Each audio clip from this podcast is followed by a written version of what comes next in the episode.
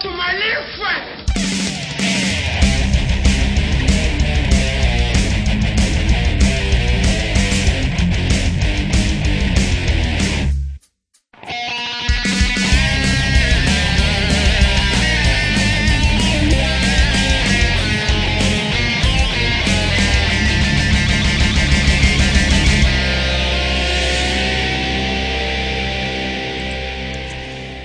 And welcome to episode number 21 of Say Hello to My Little Friend, aka the Beretta Cast. I'm your host, Glenn Peoples, and today's episode is.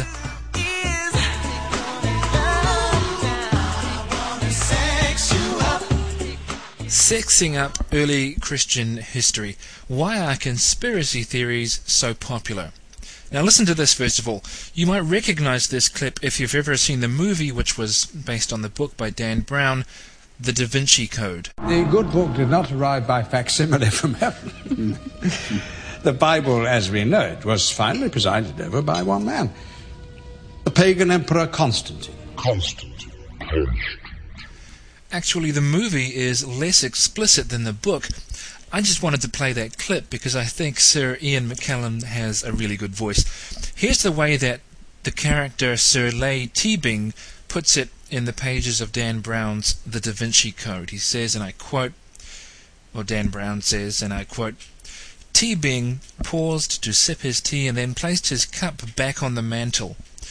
More than eighty Gospels were considered for the New Testament, yet only a relative few were chosen for inclusion. Matthew, Mark, Luke, and John among them. Who chose which Gospels to include? Sophie asked. Aha! Teabing burst in with enthusiasm. The fundamental irony of Christianity. The Bible as we know it today was collated by the pagan Roman Emperor Constantine the Great. So there you have it. Emperor Constantine himself compiled the Bible. Dan Brown has, of course, said to the media that all the fuss is over nothing, and that his book was only ever intended to be a work of fiction, so don't worry about anything it says. I wonder then if Dan Brown would mind if a movie maker made a movie about the life of Dan Brown, portray him as a child molester, and then wonder what all the fuss was about when it was only ever a work of fiction in the first place. The fact is, when you make a movie that describes the history of an actual person or organization or group of people, and characters in the movie, educated and knowledgeable characters, inform other characters about historical events in the life of that organization that actually exists, and they go so far as to include names and dates in what amounts to a scandal. At this point in the book, Dan Brown informs the reader via his character that up until the Council of Nicaea, Jesus had only ever been viewed as a human and not divine. People who th- themselves have no special interest in church history are intrigued, perhaps even convinced. The church, that corrupt and conniving church, what other secrets are they hiding? But let's step away from movies and fictional books. More subtle, and therefore more successful, is the attempt to promote similar stories of the orthodox powerful squeezing out alternative books of the Bible on the grounds of bias or prejudice against this group or that group, or even against homosexuality in at least one case, and the general attempt to say that books presenting a very different version of Christianity have equal historical legitimacy to the books that are, are now in the New Testament presented in what is clearly a non-fiction format and is meant to be received as a scholarly treatment of the issue. In the last couple of decades in particular, there has been a considerable surge of interest in the corrupt inside job of Christianity, that conspiracy to exclude other books of the Bible, Books that really, we are told, have every bit as much place in the history of Christianity as the four Gospels themselves, and the surreptitious way that those in power have gone about doing so, sneakily changing a verse here, adding or deleting a word there, voting books out of the Bible on nothing more than sectarian grounds, and so forth. The net effect of this, or at least one of the effects of this, is that more people who do actually have an interest in Christianity, uh, generally because they don't like it, don't believe it, and would very much like to see it discredited in any way possible, but who have not themselves delved into the evidence for these theses or taken the time to read the responses to these theses. After all, you, you know you can't trust those Christians when they're defending their faith, they might say. People like that have latched on to such descriptions of history as fact. What's more, Christians who are not themselves well acquainted with things like textual criticism, the formation of the canon, or the alternative books that are in question, just don't know what to say about the sometimes shocking sounding claims that are being published. So, in this episode of Say Hello to My Little Friend, I'm going to be looking at one of these types of claims. Professor of History and Religious Studies at Pennsylvania State University, Philip Jenkins, sums up what is now happening and what I will be talking about. He says, With so many hidden Gospels now brought to light, it is now often claimed that the four Gospels were simply four among many of roughly equal worth, and the alternative texts gave just as valid a picture of Jesus as we have today. I'll be looking at the claim that there are alternative Gospels that paint a very different picture of Jesus and of early Christianity, but these Gospels were repressed and excluded from the New Testament even though they have all the same historical importance and reliability as the four Gospels that we now have Matthew, Mark, Luke, and John. I'll do this by looking at three important examples of these alternative Gospels. I'll look at the Gospel of Thomas, which I think is arguably the most important one, the Gospel of Peter, and then what I think is one of the most interesting examples, the secret Gospel of Mark. So that's what we're doing today, and without further ado, let's get started.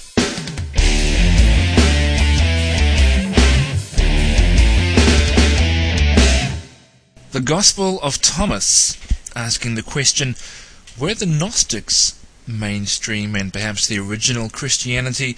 After all, well, the short answer is no.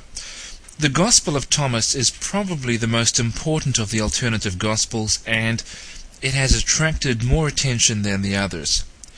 It was discovered in a place called Nag Hammadi in Egypt, along with a number of other Gnostic texts in 1945. The Gospel of Thomas itself is more or less universally recognized as being a Gnostic document presenting a Jesus who teaches a Gnostic version of Christianity. Now, for, for those listeners who aren't sure what Gnosticism is, it's not easy to sum up succinctly because it was quite a cluster of beliefs and practices that varied and at times even contradicted, but here are some common strands of thought in Gnostic religion. So here's Gnosticism 101. Physical matter, including flesh, is corrupt, and what is really pure is immaterial spirit. Uh, ultimate redemption, therefore, is to be finally freed from physical life and to enjoy disembodied spiritual life forever. There was certainly no resurrection in Gnosticism. The God who created the physical universe is not the God revealed to us in the person of Jesus. I mean, how could he be? Um, Jesus is good, matter is bad, or corrupt at any rate. And so the being that created the physical universe is kind of a demiurge or a subordinate god who is not really good at all. And so God did not become flesh. Remember, flesh is corrupt. Instead, most Gnostics take the view that either Jesus was not really human but only appeared to be, which is a view called Docetism, or they take the view that Jesus was a mere man upon whom the Spirit of Christ descended, usually at his baptism, and the Spirit departed from him after his death. Gnosticism was a blend of Christianity, Greek philosophy, and Eastern or Asian religion. Communion with God in this life consists in acquiring secret knowledge, the Greek word gnosis, which is where Gnosticism comes from. Contemplation of secrets or mysteries was a central theme in Gnosticism, and in the Gospel of Thomas, what we have is essentially an alleged collection of the secret sayings of Jesus. In the Gospel of Thomas, there is no passion narrative. There's no account of the suffering or the death of Jesus. In keeping with its Gnostic theme, God is a perfect spirit, so there's no reference to the birth of Christ, let alone any Christological statements about the Word becoming flesh. There's none of that. God never became flesh in Gnostic theology, and he never actually suffered. There are no miracle accounts either in the Gospel of Thomas. What we have is just a collection of secret sayings. Again, in keeping with the rather navel gazing, contemplative nature of Gnostic thought. These are just things to reflect on and contemplate the mystery thereof. There's also no talk of avoiding immorality in this life and no concern for social justice. The whole this worldly aspect of the gospel is just not there. For Gnosticism, escape from this world and not the improvement or redemption of this world is what mattered. So, how old is the Gospel of Thomas? Uh, well, one rather enthusiastic fan of the Gospel of Thomas, Stevan Davies, goes as far as to say that the Gospel of Thomas should be dated no later than AD 70, perhaps as early as AD 50. He places it earlier than the four Gospels we have, and says that the Gospel of Thomas may well have had a major influence on them. Similarly, the Jesus Seminar in their book The Five Gospels the title Five Gospels gives you a clue as to how important they think Thomas is. It should be the fifth Gospel, they think. Uh, they consider that the sayings of Jesus found in the Gospel of Thomas are more likely to be authentic than those found in Matthew or Mark. Those are pretty strong claims. In light of how strong those claims are, what does the evidence suggest? I'm going to come to that in just a moment, but first, let's have a look at some of the sayings in the Gospel of Thomas. The Gnostic theme of the Gospel of Thomas is announced right at the beginning, and I quote, These are the secret words which, which Jesus the Living One spoke, and Didymus Judas Thomas wrote down. And he said, Whosoever finds the interpretation of these sayings shall never taste death.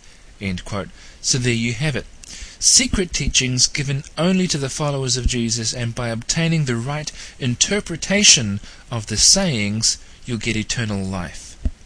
Thomas in this gospel is singled out from the other disciples by Jesus in a conversation, and he gives Thomas three secret words that are not given to anyone else.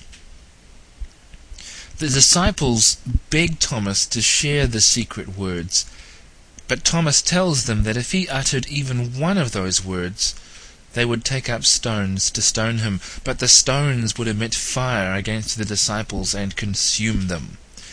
As F. F. Bruce has pointed out helpfully, a Gnostic sect called the Naassenes believed that the existence of the world depends on three secret words, and also that stones are animate beings. There's also some pretty politically incorrect material in Thomas, in the final saying where Jesus declares that if a woman becomes male, then she may enter the kingdom of God. Uh, it's sometimes said that these new alternative gospels are a godsend for liberals. I don't think so, not when you find comments like that in them.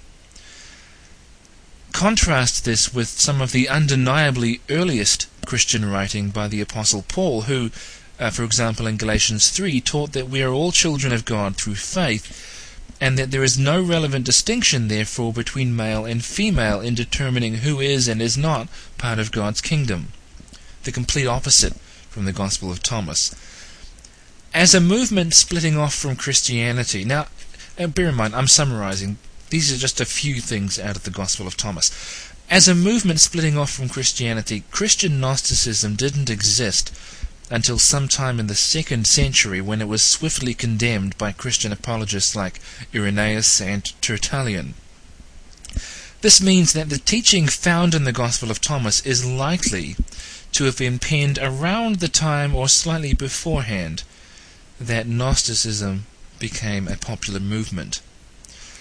Uh, interestingly, although Bart Ehrman, as I note from time to time, often sides with a more skeptical outlook to the uniqueness of the four canonical Gospels as witnesses to the first Christian beliefs about Jesus, and sometimes I think he gives more weight than might be justified to uh, alternative Gospels.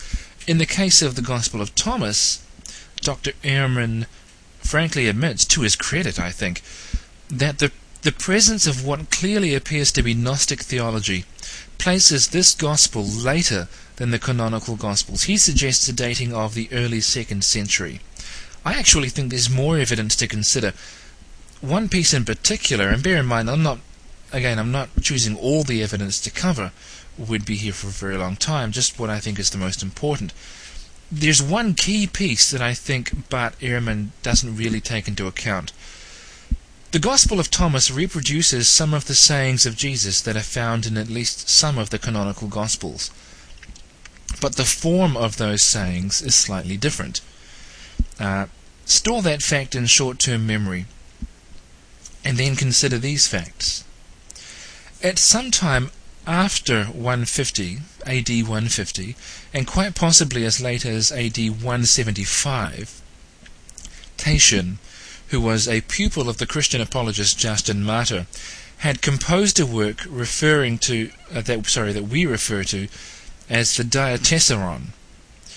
Now the Diatessaron was a single narrative of the life of Jesus that was put together by combining the accounts out of Matthew, Mark, Luke, and John into one account, uh, written in a form of Aramaic that we call Syriac. Interestingly, this indicates that by the year 150, by the way, Christians already accepted four Gospels in particular as authoritative because those are the ones that Tatian chose. But the thing to notice here is that by forging the four Gospels into one and changing their language, the various different wordings of the sayings of Jesus were now made into new forms that incorporated all of the earlier material where possible into new forms. Okay, now the stage is set. Remember what I said about uh, the Gospel of Thomas reproducing some of the sayings of Jesus that are found in some of the other Gospels? Well, in the Gospel of Thomas, where the writer draws on the early material that previously appeared in Matthew, Mark, Luke, and John, the forms of those sayings is different, and it's actually the same form as those sayings as they appeared in the Diatessaron. They are the Syriac forms. Now, what this indicates is that the writer of the Gospel of Thomas had access not simply to Matthew, Mark, Luke, and John, which would show that it was written after them, but it shows that he actually had access to the forms of those sayings as they appeared in a book, namely the Diatessaron, that was not written until sometime between, say, AD 150 and 175. Uh, a scholar of the Gospel of Thomas, Nicholas Perrin, develops this case more fully than anyone else in his in-depth scholarly book, Thomas and Tatian, the relationship between the Gospel of Thomas and the Diatessaron. Uh, he shows as well, and incidentally, that uh, whoever wrote the Gospel of Thomas also knew the order and the arrangement of the material in the Diatessaron and reproduces it in his Gospel of Thomas. Now, if the author of a book has access to material that wasn't available until the late second century, what does that tell us about the book that he wrote? Well, it means that he didn't write the book until at least the late second century. Now, there are other considerations to make as well. Uh, for example, Thomas quotes parallels, sorry, quotes, uh, he parallels or he alludes to 14 or 15 books of the New Testament. That's a lot. That's a lot more than any Christian writer in the early first century, sorry, early second century used. So this book was written at a time when a large amount of the New Testament was compiled and being quoted by Christian communities. Now, none of this means that the Gospel of Thomas has no value. It does have value. But value is relative. Value for what? Value for seeing what first century Christians believed and taught about the life and person of Jesus? No.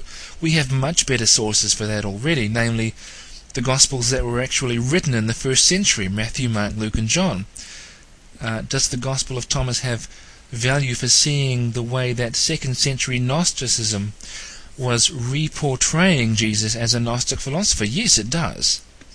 But to imply that this gospel is on equal historical footing with the others and that it was unfairly dismissed as part of the power struggle that produced our current New Testament, well, that's, a, that's, that's an enticing and intriguing and juicy version of history that makes for more enjoyable reading, and maybe it attracts more interest from popular publishers, but it's a sexed up version of history that does not stand up to scrutiny.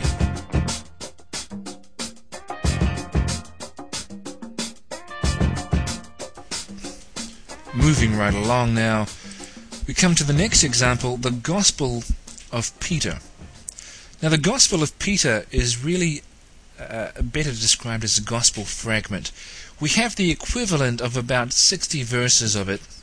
It was discovered in the tomb of a monk in Akhmim, Egypt. Now, the monk died in the 9th century, and in the same codex, that is the same collection here, was the Apostle, uh, sorry, the Apocalypse of Peter, an account of the martyrdom of Julian from the Byzantine era, as well as fragments from the Greek version of Enoch.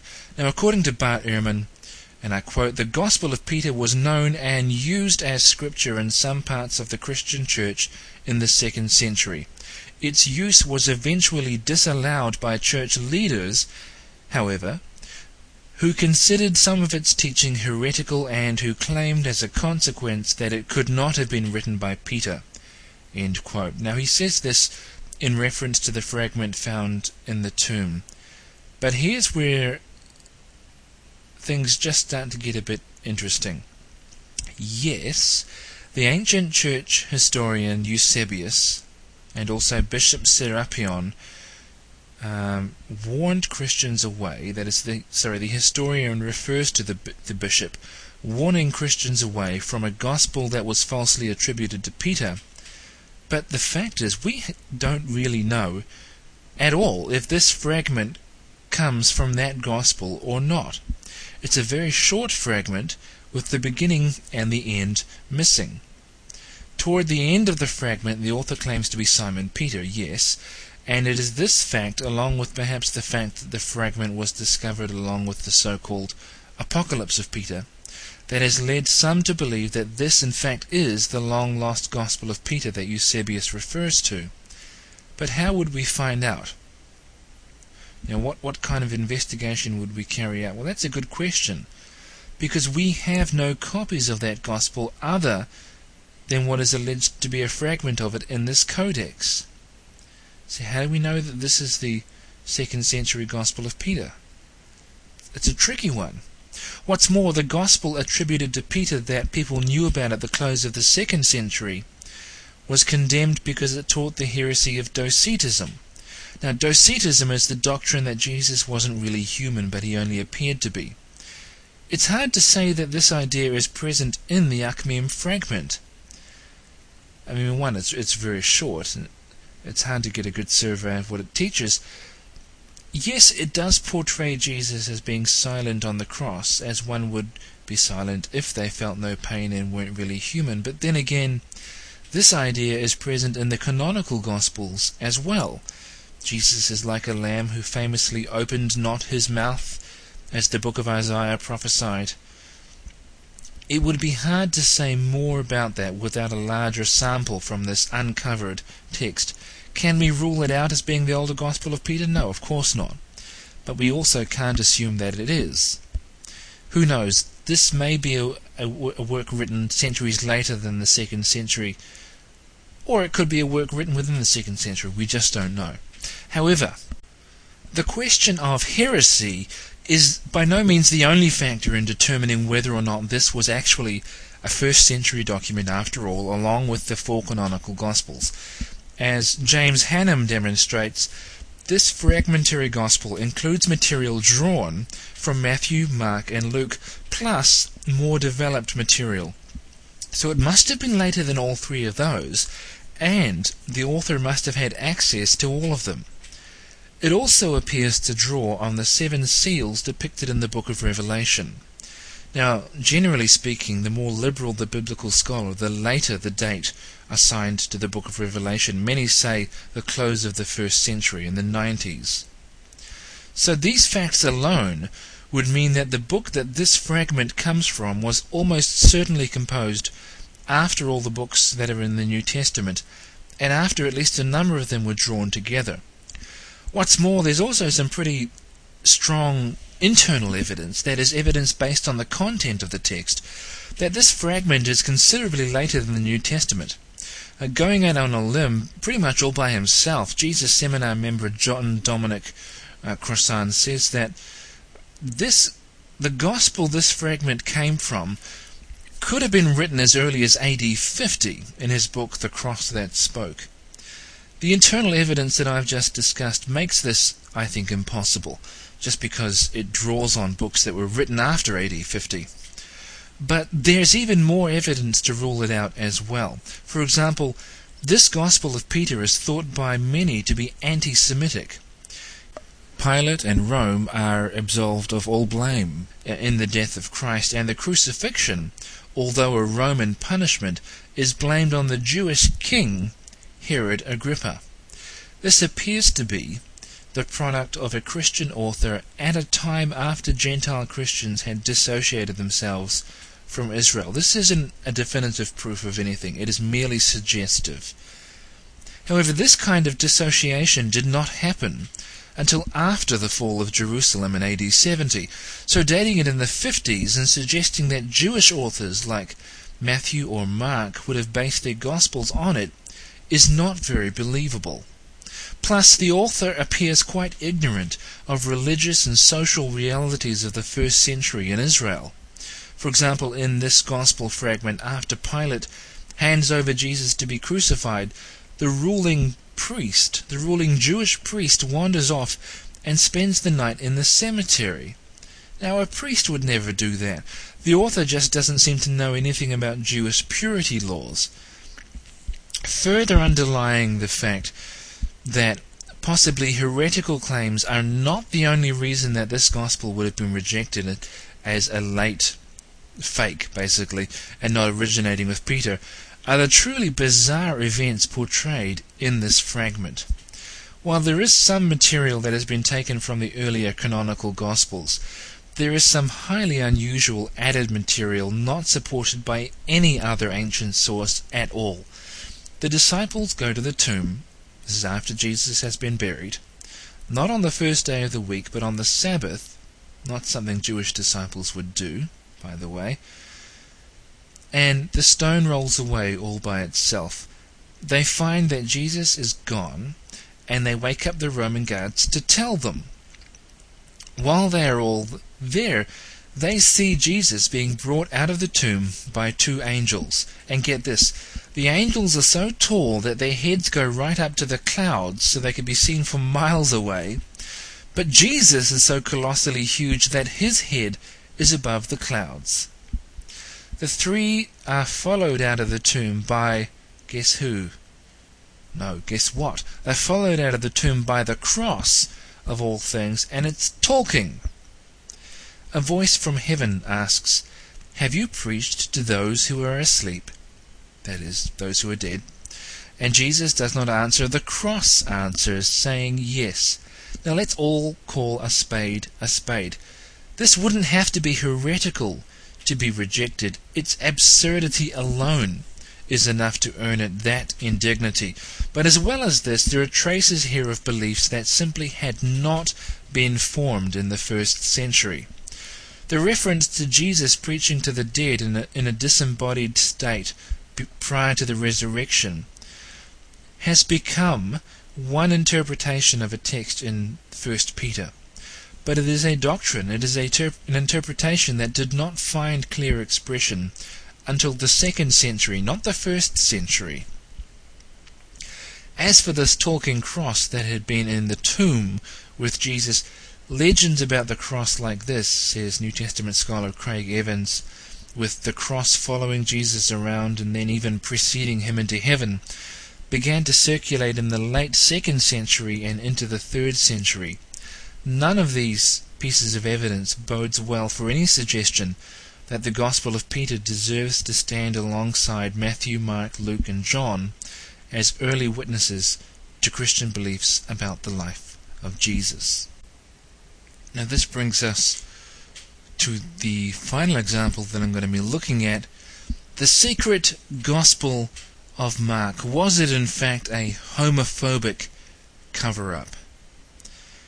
Here's what Dr. Dr. Bart Ehrman has to say on the secret Gospel of Mark. The so called secret Gospel of Mark, says Dr. Ehrman, is a longer edition of Mark's Gospel than has been known only since 1958. I'm still quoting now from Dr. Ehrman. While cataloguing manuscripts in the library of the Greek Orthodox monastery of Mar Saba, located southeast of Jerusalem, an American scholar, Morton Smith, came upon a 17th century edition of the letters of Ignatius. That's where the story begins. Morton's account is that in the final blank pages of this work, a scribe had added a copy of a portion of a letter allegedly written by Clement of Alexandria, but completely unknown in any existing copies of Clement's work until now, so it seemed. The letter allegedly related that Mark had written not one, but two versions of his gospel one for ordinary Christians and one for a spiritual upper class who could grasp the full mysteries of the kingdom of God. Basically, the claim was that Mark wrote a, Gnostic gospel as well as an Orthodox one. That's putting it in layman's terms, assuming that the, the layman knows what Gnosticism is. This secret version of the gospel had been given to Christians in Alexandria, but some Gnostics had misused it. A particular group of Gnostics, the Carpocratians, known for their illicit sexual rituals. And I'm quoting at length now from Ehrman. Clement then narrates two of the accounts found in the secret gospel. The contents of the stories, especially the first, show why this version of the gospel could have seemed so dangerous to the church at large and so interesting to the Carpocratians. Did I say that correctly earlier? It's Carpocratians. Jesus raises a youth from the dead who then loves Jesus and begs to be allowed to stay with him. That's not hang around with him, to stay with him. After six days the youth comes to Jesus in the evening, clothed with nothing but a linen garment over his naked body. They spend the night together with Jesus, teaching the youth the mysteries of the kingdom of God. The highly unusual character of the story, in particular its homoerotic overtones, have led scholars to debate virtually every aspect of the secret gospel. Still quoting from Ehrman, by the way. Did Clement of Alexandria actually write this letter, preserved only in an eighteenth century fragment that is no longer available for examination? Smith published photographs of the document, but the original is inaccessible. Why is this Gospel, or even Clement's letter, never mentioned by any other ancient source? Is the letter an ancient forgery? A modern forgery? If the letter is actually by Clement, were the stories that it narrates known before the end of the second century? Do they actually come from a second edition of Mark's Gospel? Could they instead have originally been part of the first edition of the Gospel, only to be deleted by Orthodox Christian scribes concerned with their ethical implications? Were these stories widely known by Christians already in the first century, such as the author of the fourth Gospel?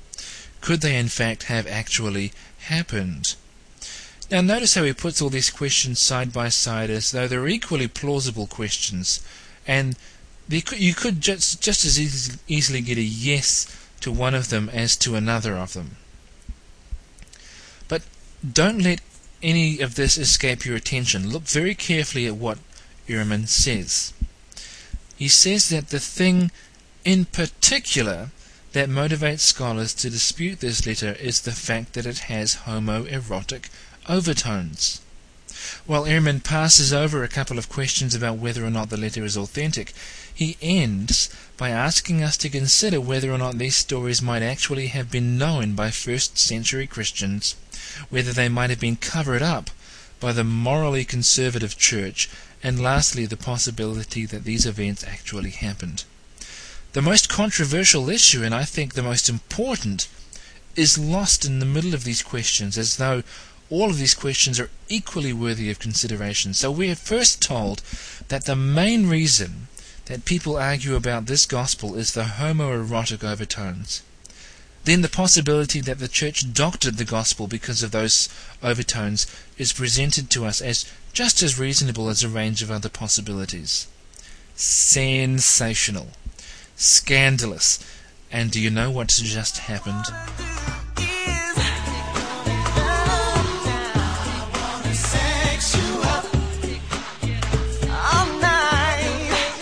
That's right.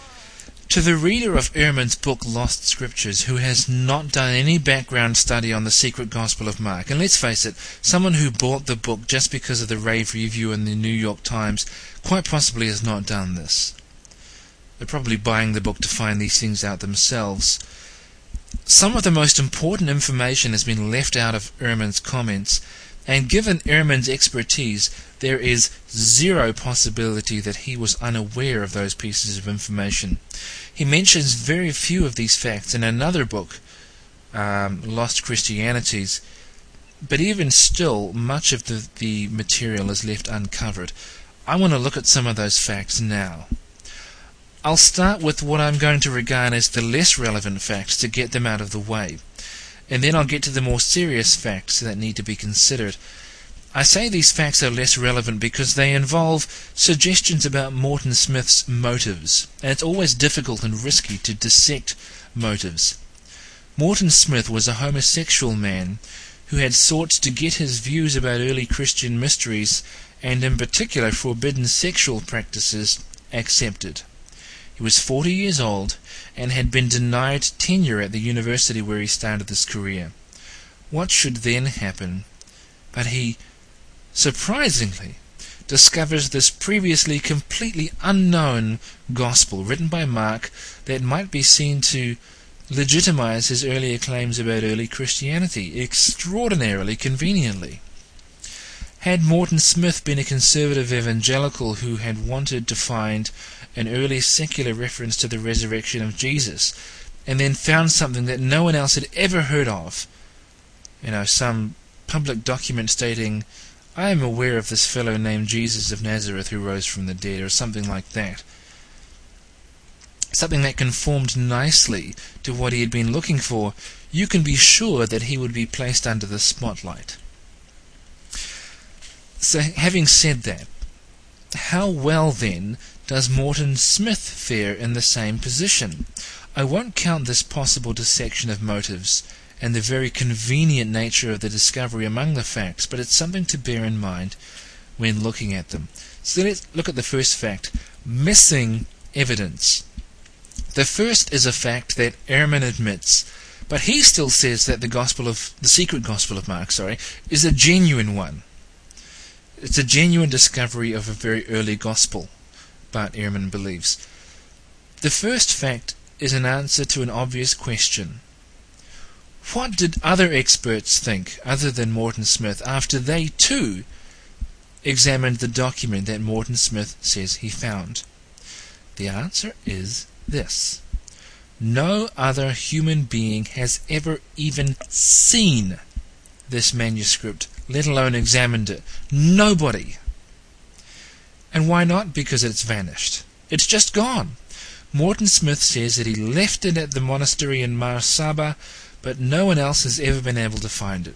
The parchment cannot be tested, the ink cannot be closely studied, no examination at all uh, has been or can be carried out on this amazing discovery. I'm reminded of another Smith who made an amazing discovery purporting to convey the Word of God going by the name of Joseph, only in his case it was not Mar Saba, it was golden plates in America. Under normal circumstances, the total absence of the alleged physical evidence would be sufficient to relegate a story like this to the ranks of tales about the one that got away. But not so. Take, for example, defender of Morton Smith's uh, discovery, Scott Brown of the University of Toronto. He defends the authenticity of Smith's claim by saying, quote, Three Western scholars had in fact located it there in 1976, but failed in their attempt to arrange for its testing. Brown is troubled that critics of this gospel do not take this into account. He also complains that such critics do not acknowledge, and I quote, Thomas Talley's report in 1981 that the book into which the manuscripts had been copied was now in the Patriarchal Library in Jerusalem, in part because Talley had not seen the actual manuscript which a librarian, Callistos Dourvas, had removed for photographing around the time of the book's transfer from Mar Saba in 1976 the present librarians claim that they cannot find it. So, we have a man who discovered it, but never showed anyone. Three witnesses who went to Mar Saba to get it tested, but failed. No test was ever carried out. No evidence for the existence of this document was ever produced by those three people. And a claim by someone who has never seen the document that is now in a library that doesn't have it. If anything, these defences only further the comparisons to Joseph Smith's golden plates. If the story of the golden plates is a testimony to the gullibility of Mormons, whose gullibility does this story testify to? Not looking at anyone in particular, Dr. Bart Ehrman. Second piece of evidence the autograph. What do you mean the autograph? Well, sometimes the word autograph refers to the original uh, written document. Obviously, that's not the case here because there isn't one that we know of. The second thing to note, and here is where things start to get a little more suspicious, a little more suspicious. They're already suspicious, now they're getting more suspicious. The photos of the pages in question. Morton Smith took photos of the pages containing this supposed letter from Clement meaning, as just noted, that the content of what was written could be read, but nothing could be tested. But there was something else on one of the pages. Morton Smith had signed the document. Smith, 65. Now you put yourself in the position of a scholar who has been granted access to an ancient and incredibly valuable collection of ancient tomes to document and catalogue. Who in the world would write their name on one of them? It's not yours, and you're certainly not the author. Or are you?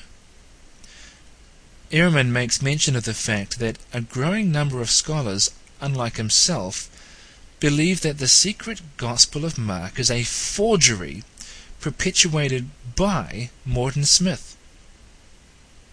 But uh, Bart Ehrman doesn't tell readers about the fact that Morton's name appears on one of the pages, because that's not important, obviously. A piece of evidence number three the shaky hand. Modern handwriting analysis is not likely to be something that Morton Smith was intimately familiar with when he wrote, but examination of the photos that Smith provided has revealed an interesting phenomenon which uh, is noted by Stephen Carlson in his book dedicated to examining the question of whether or not Secret Mark is a hoax. He observes a phenomenon sometimes called the forger's tremor. You can kind of tell what it is from the name.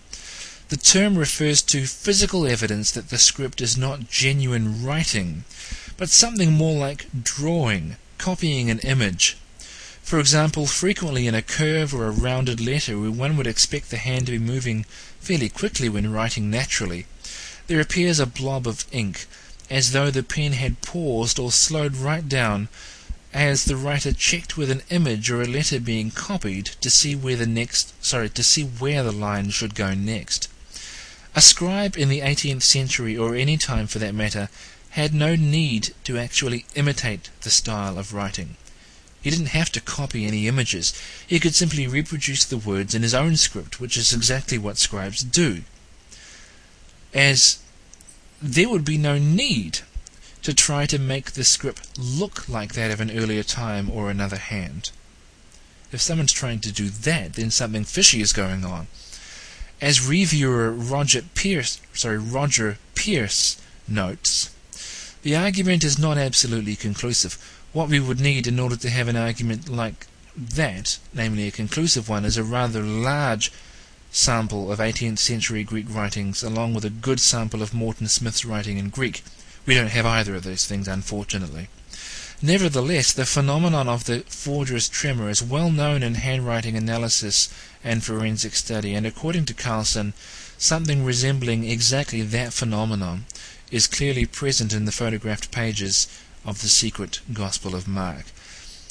Piece of evidence number four the stylistic giveaways. We're heading into what may be somewhat more subjective territory, but it has an interesting ending. Carlson also notes that in Secret Mark, the scribe had an idiosyncratic way of forming certain Greek letters, theta and lambda. Carlson compares these forms with some small samples of Morton's own Greek notes in copies of various texts. So these notes were not meant for public viewing, they were just him being himself, writing the way he naturally does. According to Carlson, the unusual forms in the secret Gospel of Mark of these letters match those in Carlson's, sorry, not Carlson's, Morton Smith's own writing. As with the former argument, uh, it would be helpful to have access to a larger sample, perhaps a larger amount of Smith's writing in Greek, but here's the thing. Smith, who is now deceased, ordered his papers to be burned so that no one could read them after he was dead. I find that rather interesting. I don't know whether you will or not, but I most certainly do. Reflect on those four pieces of evidence and bear in mind Morton Smith's background as mentioned earlier, and then ask yourself how honest is it for someone like Bart Ehrman to say that the reason in particular that scholars dispute the authenticity of the secret Gospel of Mark is that it presents a homosexual overtone, or that the church might be uncomfortable with the moral teachings of this book, so they suppressed it, or forbade it, or got rid of it. Such an uncharitable and unsubstantiated comment is beneath someone who wants to operate at the scholarly level that Ehrman does, and seriously posing the possibility, as plausible as any other, that the Orthodox Christians conspired to delete this book because they did not like it it's it's the stuff that tabloids are made of. There is clear evidence upon which to base a case that this book is not genuine. And yet Dr. Ehrman chooses to say, well, the main reason people disputed is because it was a gay book. What a load of rubbish. So look at those three examples that I've given you there. I think you can see some common themes. You can see what I think are generally uh, conspiracy theory type claims. The claims that these Gospels were squeezed out by the Orthodox Christians in a power struggle in determining what should and should not be in the Bible, and they didn't like certain views, so they suppressed them. The reality, however, is that this is enticing. It it makes for good conspiracy stories, a bit of cloak and dagger involved. But the reality is there is good, clear, and readily available evidence that the books in question are not in the same league as those books that actually appear in our New Testament. And yet, you will find that books that peddle theories like this are more popular than conservative treatments of Christian history. They just are. Why is this? Why is it that even though there is such good evidence available to rebut these claims, these books are nonetheless bestsellers. What's going on? Well, I think Craig Evans sums it up quite well when he says, and I quote, The problem is that there are so many people pursuing doctorates, writing dissertations, pursuing tenure, and trying to get published, that there's a tendency to push the facts beyond where they should go. If you're hoping to get on the network news, well, News has got to be new. Nobody is going to get excited if you say that the traditional view of the gospel seems correct. But if you come up with something outrageous, that Jesus' body was eaten by dogs, for example, and by the way, that is a claim that is seriously made when it comes to theories on what happened to Jesus. But I'll set that aside for now. That Jesus' body was eaten by dogs, for example, then that warrants a headline. Or if you say that there's a gospel just as valid as Matthew, Mark, Luke, or John, but it was suppressed in an early church power play, well, that's news. It's unfortunate, but I think it's true. I think it's an appeal to the lowest common denominator. It's like instead of putting something in a documentary, putting it on Ricki Lake instead. That's how I think it works, because you're putting it before an audience that doesn't have the background to filter what they're reading. You've got letters after your name. You publish these claims. They are fascinating. They are interesting. They demonize traditional Christian churches. The result is predictable. You are going to be believed, and you're going to be held as some sort of whistleblower who's uncovered the truth. It's the, it's the stuff that movies are made of. The situation is only made worse, I think, by the fact that any conservative response to this sensationalist material is regarded by fans of the latter as a reactionary, knee jerk, or dogmatic piece of work, and the evidence presented by these responses is rarely examined. It's as though people, or at least some of them, have longed for there to be a case for undermining the credibility of the New Testament as a faithful witness to early Christian belief. And now that people have published those conclusions, never mind the evidence, they've published the conclusions, those in waiting have gone into rejoice mode, and nothing is going to get in their way. The facts be damned. Any criticism of these fun theories is seen as dogmatic and it is discredited simply because it is in defense of a traditional Christian perspective. I put it to you, dear listeners, that this is the epitome of dogmatism. If you don't believe that this, that this takes place, there's a place called the Internet. Just have a look around.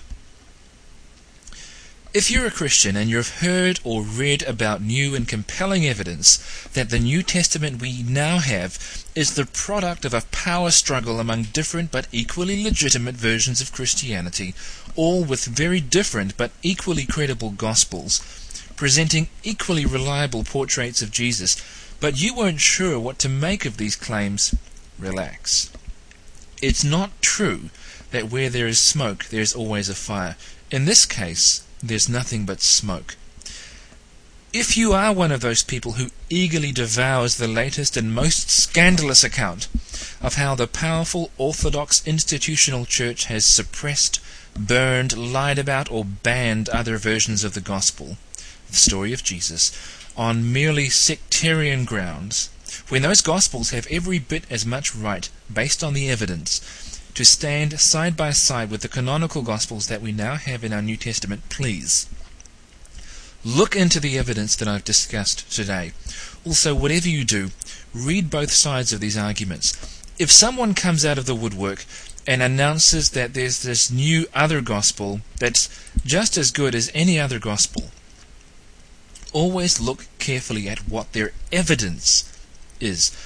Always check to see what responses have been made to the claim, and always check the evidence presented in those responses as well. Look into it carefully for yourself. In the show notes for this episode, I've included a brief, by no means exhaustive, fairly brief, but hopefully reasonably helpful a bibliography, uh, a list of books and articles for some further reading. Some of that material is available online, but some of it involves reading real books, the things made of paper. Remember those? The internet is an easy place to get way out claims published for free, and you'll find all kinds of stuff out there that doesn't have to meet any minimum standards of truth or credibility. Uh, libraries and bookstores are your friend here. Now, as always, I welcome any comments or questions about the issues raised at Say Hello to My Little Friend. Drop me a line at podcast at beretta-online.com and I'll address your question or comment on the show. You can even send an audio clip of your comment or question so I can play it on the show, or leave a comment at the blog. In fact, speaking of the blog, if you're someone who listens to this podcast at the iTunes store, uh, which is probably the best way to listen to it, make sure you do check out the blog www.beretta-online.com and click on blog. In fact, check out the whole site as well, but do check out the blog, as I publish plenty of stuff there that you won't hear about in the podcast. I'm also still on the lookout for someone who might be interested in doing some co-hosting here on the show and just contributing to the site in general as well. That's all that there is time for today. Now I have to go away and come up with a topic for next time. In the meantime, take care, and this is Glenn Peoples saying later for now from. Say hello to my little friend.